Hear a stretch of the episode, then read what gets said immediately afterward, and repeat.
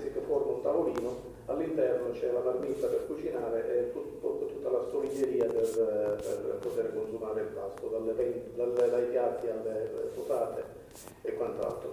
Ecco, questa bene o male è la spiegazione della mostra. Per quanto riguarda, eh, introduciamo nel discorso eh, del 35 eh, bersaglieri, quando la, la, progressione degli americani verso Agrigento eh, tutto sommato non fu una passeggiata, questo lo abbiamo ormai appurato. Eh, la città venne difesa a distanza diciamo, da due reggimenti di bersaglieri, il decimo e il 177 che era un reggimento di formazione, e i bersaglieri furono quelli che eh, pagarono il maggiore tributo di sangue nel, in, questo, eh, in, questi combattimenti che cercarono di ritardare, di, di, inizialmente di impedire, ma poi alla fine di ritardare l'avvicinarsi degli americani verso Agrigento, prima tra Naro e Castro Filippo, poi all'immediata periferia di Agrigento, eh, fino al, al quadrivio Spinasanta, poi oltrepassate queste difese eh, la città cadde praticamente con eh, grande facilità. Eh, l'ultimo, ci sono alcuni episodi che riguardano l'ultimo giorno che precedette la, la, la, la caduta di, di, Agrigento, si fece ricorso al, al deposito del 76 Fanteria che si trovava nella caserma Crispi dove oggi c'è la villa del Sole. Eh, il 76 aveva avvicendato il, il quinto Fanteria Osta nel 1939 e eh, erano rimasti circa 300 uomini al deposito, vennero divisi in due gruppi da 150 uomini ciascuno, affidati al comando di un maggiore, di un tenente colonnello, che si schierarono un gruppo dalla eh, stazione ferroviaria fino alla Dolorata e l'altro gruppo dalla parte opposta eh, fino sostanzialmente sotto il viale della Vittoria. Più a, a altri battaglioni, altri, altre compagnie di bersaglieri dal cimitero fino alla zona di Villaggio Mosè. Le, questi sostanzialmente poi alla fine si arresero eh, senza combattere, visto il divario di mezzi, ma soprattutto anche di addestramento, perché era, eh, questi a deposito del 76esimo erano tutte truppe di classe anziana, idonee al combattimento, ma idonee solo ai servizi sedentari. La, ehm, la, la, la, la caserma Crispi venne data alle fiamme su ordine del tenente colonnello Ancona che a sua volta ebbe ordine dal comandante del, del presidio all'arrivo degli americani, appena vide la bandiera bianca Rupatenea, che era il comando tattico della 207 divisione costiera, alla vista della bandiera bianca, diede ordine di eh, dar fuoco alla caserma. Materialmente venne fatto da un, un sottufficiale, un maresciallo Spina, che era rimasto con due soldati all'interno della caserma, che già era stata predisposta vedendo la collocazione di fascine all'interno dei magazzini e quindi venne data alle fiamme. Nella mostra ci sono le fotografie del, appunto, de, della caserma, eh, fotografie notturne della caserma in fiamme perché eh, l'avvio all'incendio avvenne di notte ma eh, le fiamme si proseguirono per, eh, fino al mattino. Un eh, particolare curioso, nel, verso le 24 il comandante del presidio aveva trasferito la, la sua, eh, i, suoi uffici presso la caserma dei, dei carabinieri, la, del Giupistone. Verso le 24 si sentì un vociare, uscirono tutti gli ufficiali, compreso questo eh, colonnello Borello che comandava il presidio, eh, più altri, e eh, si trovarono di fronte un gruppo di ufficiali, eh, di ufficiali, un, alcuni militari americani, eh, più alto in grado era un sottufficiale, il quale con modi, con modi, è raccontato da un ufficiale nel suo verbale di interrogatorio al ritorno dalla prigionia, con modi eh, estremamente villani, eh, si qualificò come carrapipano, quindi nativo di Valguardiana Caropeto, eh, quindi con modi villani, con un linguaggio abbastanza grezzo, mise le mani addosso a questi ufficiali nel tentativo di, forse di disarmarli o comunque di, di portarli via. Un ufficiale italiano, il maggiore Chironi, eh, reagì lo aggredì e lo buttò a terra la una prima volta, poi anche una seconda dopo che si ebbe rialzato. Eh, gli altri militari americani impedirono il peggio, eh, perché già quello aveva estratto la baionetta per colpirlo, eh, poi venne, venne, venne disarmato e vennero catturati tutti, compreso il comandante provinciale che era all'epoca il maggiore De Bellis, e vennero tutti portati poi in, in prigionia in Algeria. Il distretto militare nel frattempo era stato portato a Grotte, comando del colonnello Cavella, eh, erano una cinquantina di militari di truppa, più 12, 12 ufficiali, 16 sottufficiali, si erano posti a difesa eh, nelle alture vicine al cimitero di Grotte, ma eh, alla vista di una cinquantina di tra carri armati, autoblindo e camionette americane, eh, capirono l'inutilità di una resistenza e si arresero, si arresero pure loro. Tornando al 35 battaglione bersaglieri, che eh, ripeto per andare questo sviluppo, eh, si batté con grande vigoria eh, contro gli americani pagando un elevatissimo eh, tributo di sangue. Eh, non ci fu solo la medaglia d'oro del maggiore Moncia, ma ci furono almeno altre 5 eh, medaglie, altre due medaglie d'argento e tre medaglie di bronzo, più una promozione per meriti speciali sul campo da tenente a capitano di un altro ufficiale. Io non mi dilungherei oltre, eh, passerei la parola alla signora Lucia Moccia, non prima di aver sottolineato come il maggiore Moccia, oltre alla medaglia d'oro eh, conquistata ad Agrigento, sul campo di Agrigento, ha meritato prima eh, altre decorazioni, per cui una o due medaglie d'argento, se non ricordo male, una, eh, nella prima guerra mondiale e nel, in una delle campagne d'Africa, quindi un combattente valoroso ad onda del fatto che eh, padre della vita civile poi fosse una persona molto mite, molto gardata, molto eh, signorile. Ecco, io passerei la parola alla signora Moscia.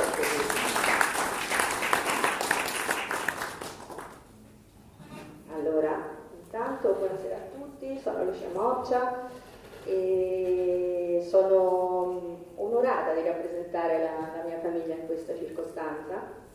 Avrebbe dovuto essere presente il figlio di nonno Guido, era mio nonno, e, però mh, vive a Trieste, assiste la moglie che è in una situazione di grande fragilità, insomma non è stato possibile. E, e quindi sono venuta io in, in rappresentanza, sono onorata, sono emozionata perché non sono abituata a parlare in pubblico e, e, voglio ringraziare tutte le persone che hanno organizzato questo evento, questa commemorazione. In particolare io ho conosciuto Salvatore Foucault che mh, ha rintracciato la, la discendenza di, di Guido Moccia con, con l'aiuto di altre persone e, e il presidente, eh, anche sì, Giuseppe Dodaro che ho avuto occasione di conoscere ad Enzo mentre facevamo, insomma, mentre stavamo aspettando, e il presidente dell'Asso Bersaglieri Andrea Locastro, che si è occupato anche della, di Castro, della, della logistica. Allora, io mh, mm, con Salvatore ho concordato di leggervi i ricordi eh, scritti da mio zio Roberto, quindi dal figlio di, di Guido Moccia, con una serie di eh, dettagli sia diciamo, de, di quella che è stata la carriera militare, ma sia soprattutto quello che è stato l'aspetto anche umano del, del nonno. E, mh, mm, faccio una piccola premessa, eh, ma risulterà evidente anche dalla, dalla lettura dei ricordi. Eh, mio zio è un uomo eh, sorretto da una grande fede e questo poi emergerà nella, nella lettura dei ricordi. Eh, purtroppo ha avuto un grande dolore, nella vita, ha perso l'unico figlio che aveva a 16 anni e, e, adesso diciamo che legge tutti gli eventi anche alla luce di questa grande fede che, che lo, lo sorregge e lo aiuta. Allora, ricordi di mio padre, Guido Moccia. Quindi questo scrive Roberto, io leggo con... Eh, dopo aver ricevuto le telefonate del signor Foucault e del suo amico, vabbè qui non vi sto a dire, uh, ho iniziato a cercare tra le vecchie carte e poi tra i miei ricordi. Faccio però presente che alla mia età, sono nato nel 1939, la memoria è spesso fallace, per cui è sicuramente più attendibile quanto riportato nei documenti ufficiali. Mio padre, Guido, è nato il 29 dicembre del 1897 a Brescia, dove mio nonno Eugenio era questore. Nella sua famiglia, di origine napoletana con casa in alto del Sulvomero, il concetto dell'amor di patria era molto sentito.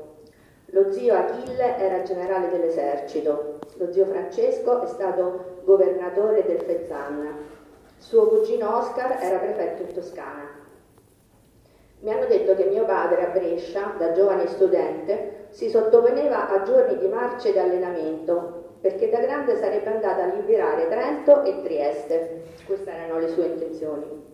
Questo particolare mi fa venire in mente che successivamente mi raccontò di essere stato uno dei bersaglieri in bicicletta che sbarcarono sul Molo Audace di Trieste nel 1918 per partecipare alla sfilata in occasione della fine della guerra.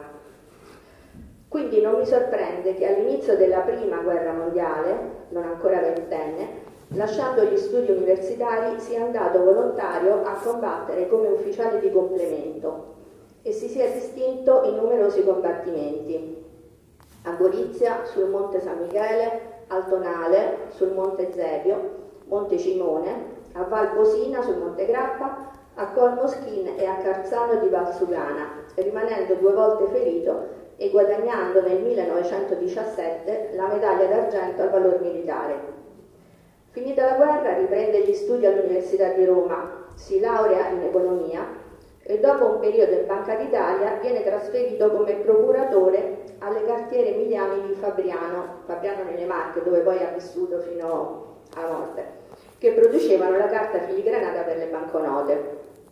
Nel 1935 torna a servizio della patria volontario per combattere in Somalia, distinguendosi ad Harrar e nello Shoah e guadagnandosi sul campo tra il 7 e il 9 luglio del 1936 la medaglia di bronzo al valor militare per aver difeso un'infermeria da ripetuti assalti. Interrompendo ancora una volta la sua attività lavorativa nel 1942, rispondendo al richiamo della patria coinvolta nella seconda guerra mondiale e sempre come volontario, ha svolto il servizio sulle tradotte che portavano i militari italiani in Russia. Rientrato in Italia, al comando del 35 battaglione, si trovava in Sicilia siamo arrivati al nostro momento. In attesa di imbarcarsi per l'Africa, il movimento per evitare i bombardamenti eh, e con armi, munizioni e carriaggi per l'Africa, quando, in previsione dell'imminente sbarco degli anglo-americani in Sicilia, ricevette l'ordine di fermarsi nella piana di Agrigento. Nella zona in cui fu inviato il suo battaglione, gli alleati non sono riusciti a sbarcare ma i suoi bersaglieri, circondati e bombardati, sono stati sopraffatti, tanto che di 300 che erano, solo 7 sono sopravvissuti. E mio padre è stato creduto morto, essendo stato visto senza l'avambraccio e con molteplici ferite alla faccia, al corpo e alle gambe. Così ricordo mi abbiano raccontato. Dopo molti mesi, alla nostra famiglia, che a causa dei continui bombardamenti da Fabriano, dove viveva, era sfollata presso l'eremo dei frati benedettini di San Silvestro, sulla montagna sopra Fabriano, è giunta voce che in un campo di prigionia degli inglesi in Africa c'era un certo maggiore Moccia. Ma dove si moriva anche solo per una piccola ferita, ci pareva impossibile credere ancora che fosse vivo. Tempo dopo, forse nella primavera del 44, ma in realtà poi abbiamo capito che era mh, mm, parecchio dopo, piuttosto verso la fine del 44. Mentre io, quindi nel 44 mio zio era un bimbetto, aveva 5 anni, mentre io giocavo con altri bambini sul cortile del convento che ci ospitava, vedo arrivare una macchina dalla quale scende un uomo e chiede a noi bambini, si trova qui la famiglia Moccia? Io mi faccio avanti, ma l'uomo mi dice di aspettare e vedo scendere dalla macchina un altro uomo con la mano destra dietro le spalle. Senza saperne di più, io lo accompagno alla porta della nostra stanza e qui lo vedo abbracciare mia madre. Avevo accompagnato mio padre, quindi questo è un evento molto bello, è quello che in famiglia si, si tramandava, quello del ritorno dalla guerra. Come in seguito venni a sapere, era avvenuto un miracolo. Mia madre, nell'ultima lettera che era riuscita a far arrivare a mio padre prima del suo spostamento in Sicilia, aveva messo una medaglietta benedetta con l'immagine della Madonna.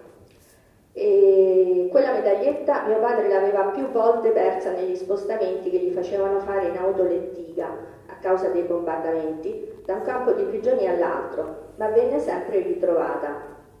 L'aveva persa ancora una volta dopo l'8 settembre, mentre al seguito degli anglo-americani si avviava verso il centro dell'Italia, ma qui non l'aveva più ritrovata, ormai era salvo. La medaglietta aveva fatto il miracolo, questa è la lettura che ha dato lo zio. Ancora da ricordare che ripreso il suo lavoro che lo teneva molto occupato, non trascurava mai di prendersi cura dell'associazione Mutilati ed Invalidi di Guerra, di cui era responsabile a Fabriano. Quanto alla concessione della medaglia d'oro al valor militare, ricordo delle notizie circa la discussione che ci fu in Parlamento, perché la medaglia non era alla memoria, ma data ad un vivente, che si era opposto allo sbarco di quelli che dopo l'armistizio sarebbero diventati i nostri alleati. Alla fine prevalse la sottolineatura che si premiava l'atto eroico e non altro. Vorrei aggiungere ancora che la città di Fabriano, il 3 settembre del 1973, ha ritenuto di intestare alla medaglia d'oro al valore militare dottor Guido Moccia il viale che costeggia i giardini pubblici.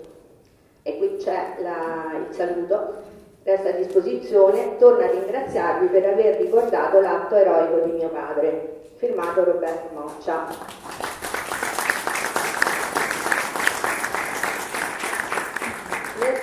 è stato, grazie, grazie al nome di, di, Roberto, mi è stato anche chiesto un piccolo ricordo personale e qui mi sono dovuta arrampicare sugli specchi per, perché io il nonno purtroppo non ho avuto eh, la fortuna di, di, conoscerlo.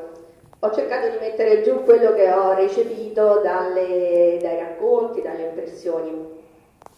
Mi è stato chiesto un ricordo personale del nonno, Guido Moccia. Non è facile, io il nonno non l'ho mai conosciuto. È venuto a mancare improvvisamente alla fine del 1960, un anno prima che io nascessi. Non c'era, ma quando andavamo a trovare la nonna nella casa di Fabriano nelle Marche, la sua presenza era palpabile. Nel suo studio in bella mostra i libri, le foto in divisa da bersagliere, le croci di guerra, le medaglie al valore, di bronzo, d'argento e poi quella d'oro. Non ne conoscevo il significato né potevo immaginare quanta storia, sofferenza, coraggio ci fossero dietro a quei riconoscimenti.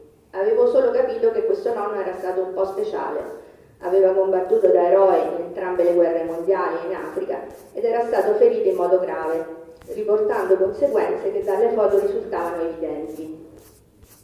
La nonna recriminava in modo bonario ed affettuoso che la totale dedizione del nonno alla patria e la sua abnegazione lo avevano di fatto sottratto alla famiglia e per lei non era stato facile crescere tre figli maschi in tempo di guerra, da sfollati e senza mezzi. Ho sempre pensato che anche lei avesse grinta e coraggio da vendere, degna moglie del nonno eroe che in tempo di pace sicuramente gli sapeva tenere testa. Non ricordo di aver mai sentito racconti delle battaglie combattute dal nonno o delle gesta eroiche per la quale è stato pluridecorato. Mio padre e gli zii amavano soprattutto narrare gli episodi da loro vissuti in prima persona, in particolare, e questo l'ho letto prima, di quando nonno Guido felice ritorna a casa nel 1944, ormai da, tutto, da tutti creduto morto. Ritornato dalla guerra aveva ripreso il suo lavoro, era dirigente alle cartiere Emiliani di Fabriano. Dai racconti mi risulta fosse metodico e scrupoloso, la quintessenza della correttezza una persona mite e gentile, calma e modesta. Stupidamente da piccola pensavo che questo contrastasse con l'immagine di eroe ardimentoso che me ne ero fatta. Poi ho capito che al contrario ne aumentava il valore, laddove dietro ai suoi gesti non c'era volontà di apparire o sopraffare, ma profonda umanità e convinto desiderio di servire la patria. Mi dicono non parlasse quasi mai degli eventi bellici cui aveva partecipato e che gli erano valsi i massimi riconoscimenti di guerra. Sono convinta che alla luce del successivo giudizio della storia, la rilettura degli avvenimenti vissuti qui in Sicilia, costati il sacrificio di tanti ragazzi che ha visto morire sul campo di battaglia, sia stata per lui motivo di grande dolore. E allora l'orgoglio per il gesto eroico ha lasciato il passo alla riflessione e alla pietà. Ma per chiudere con un po' di leggerezza, la mia foto preferita dello studio del nonno era quella in cui partecipava sorridente ad un raduno di ex bersaglieri, correndo con il cappello piumato, vestito in borghese e con qualche chiletto di troppo. Che meraviglia, i bersaglieri sono sempre rimasti nel suo cuore e sicuramente anche nel mio. E questo è quello che ho solo riuscita, il ricordo, che poi è un ricordo mediato, mediato da, dalla nonna, mediato dai miei genitori, da, da Roberto e, ed è un bellissimo ricordo. Passo a Salvatore.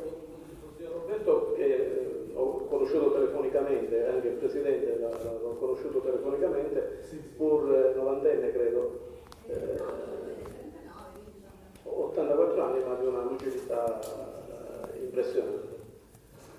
Credo che il Presidente volesse aggiungere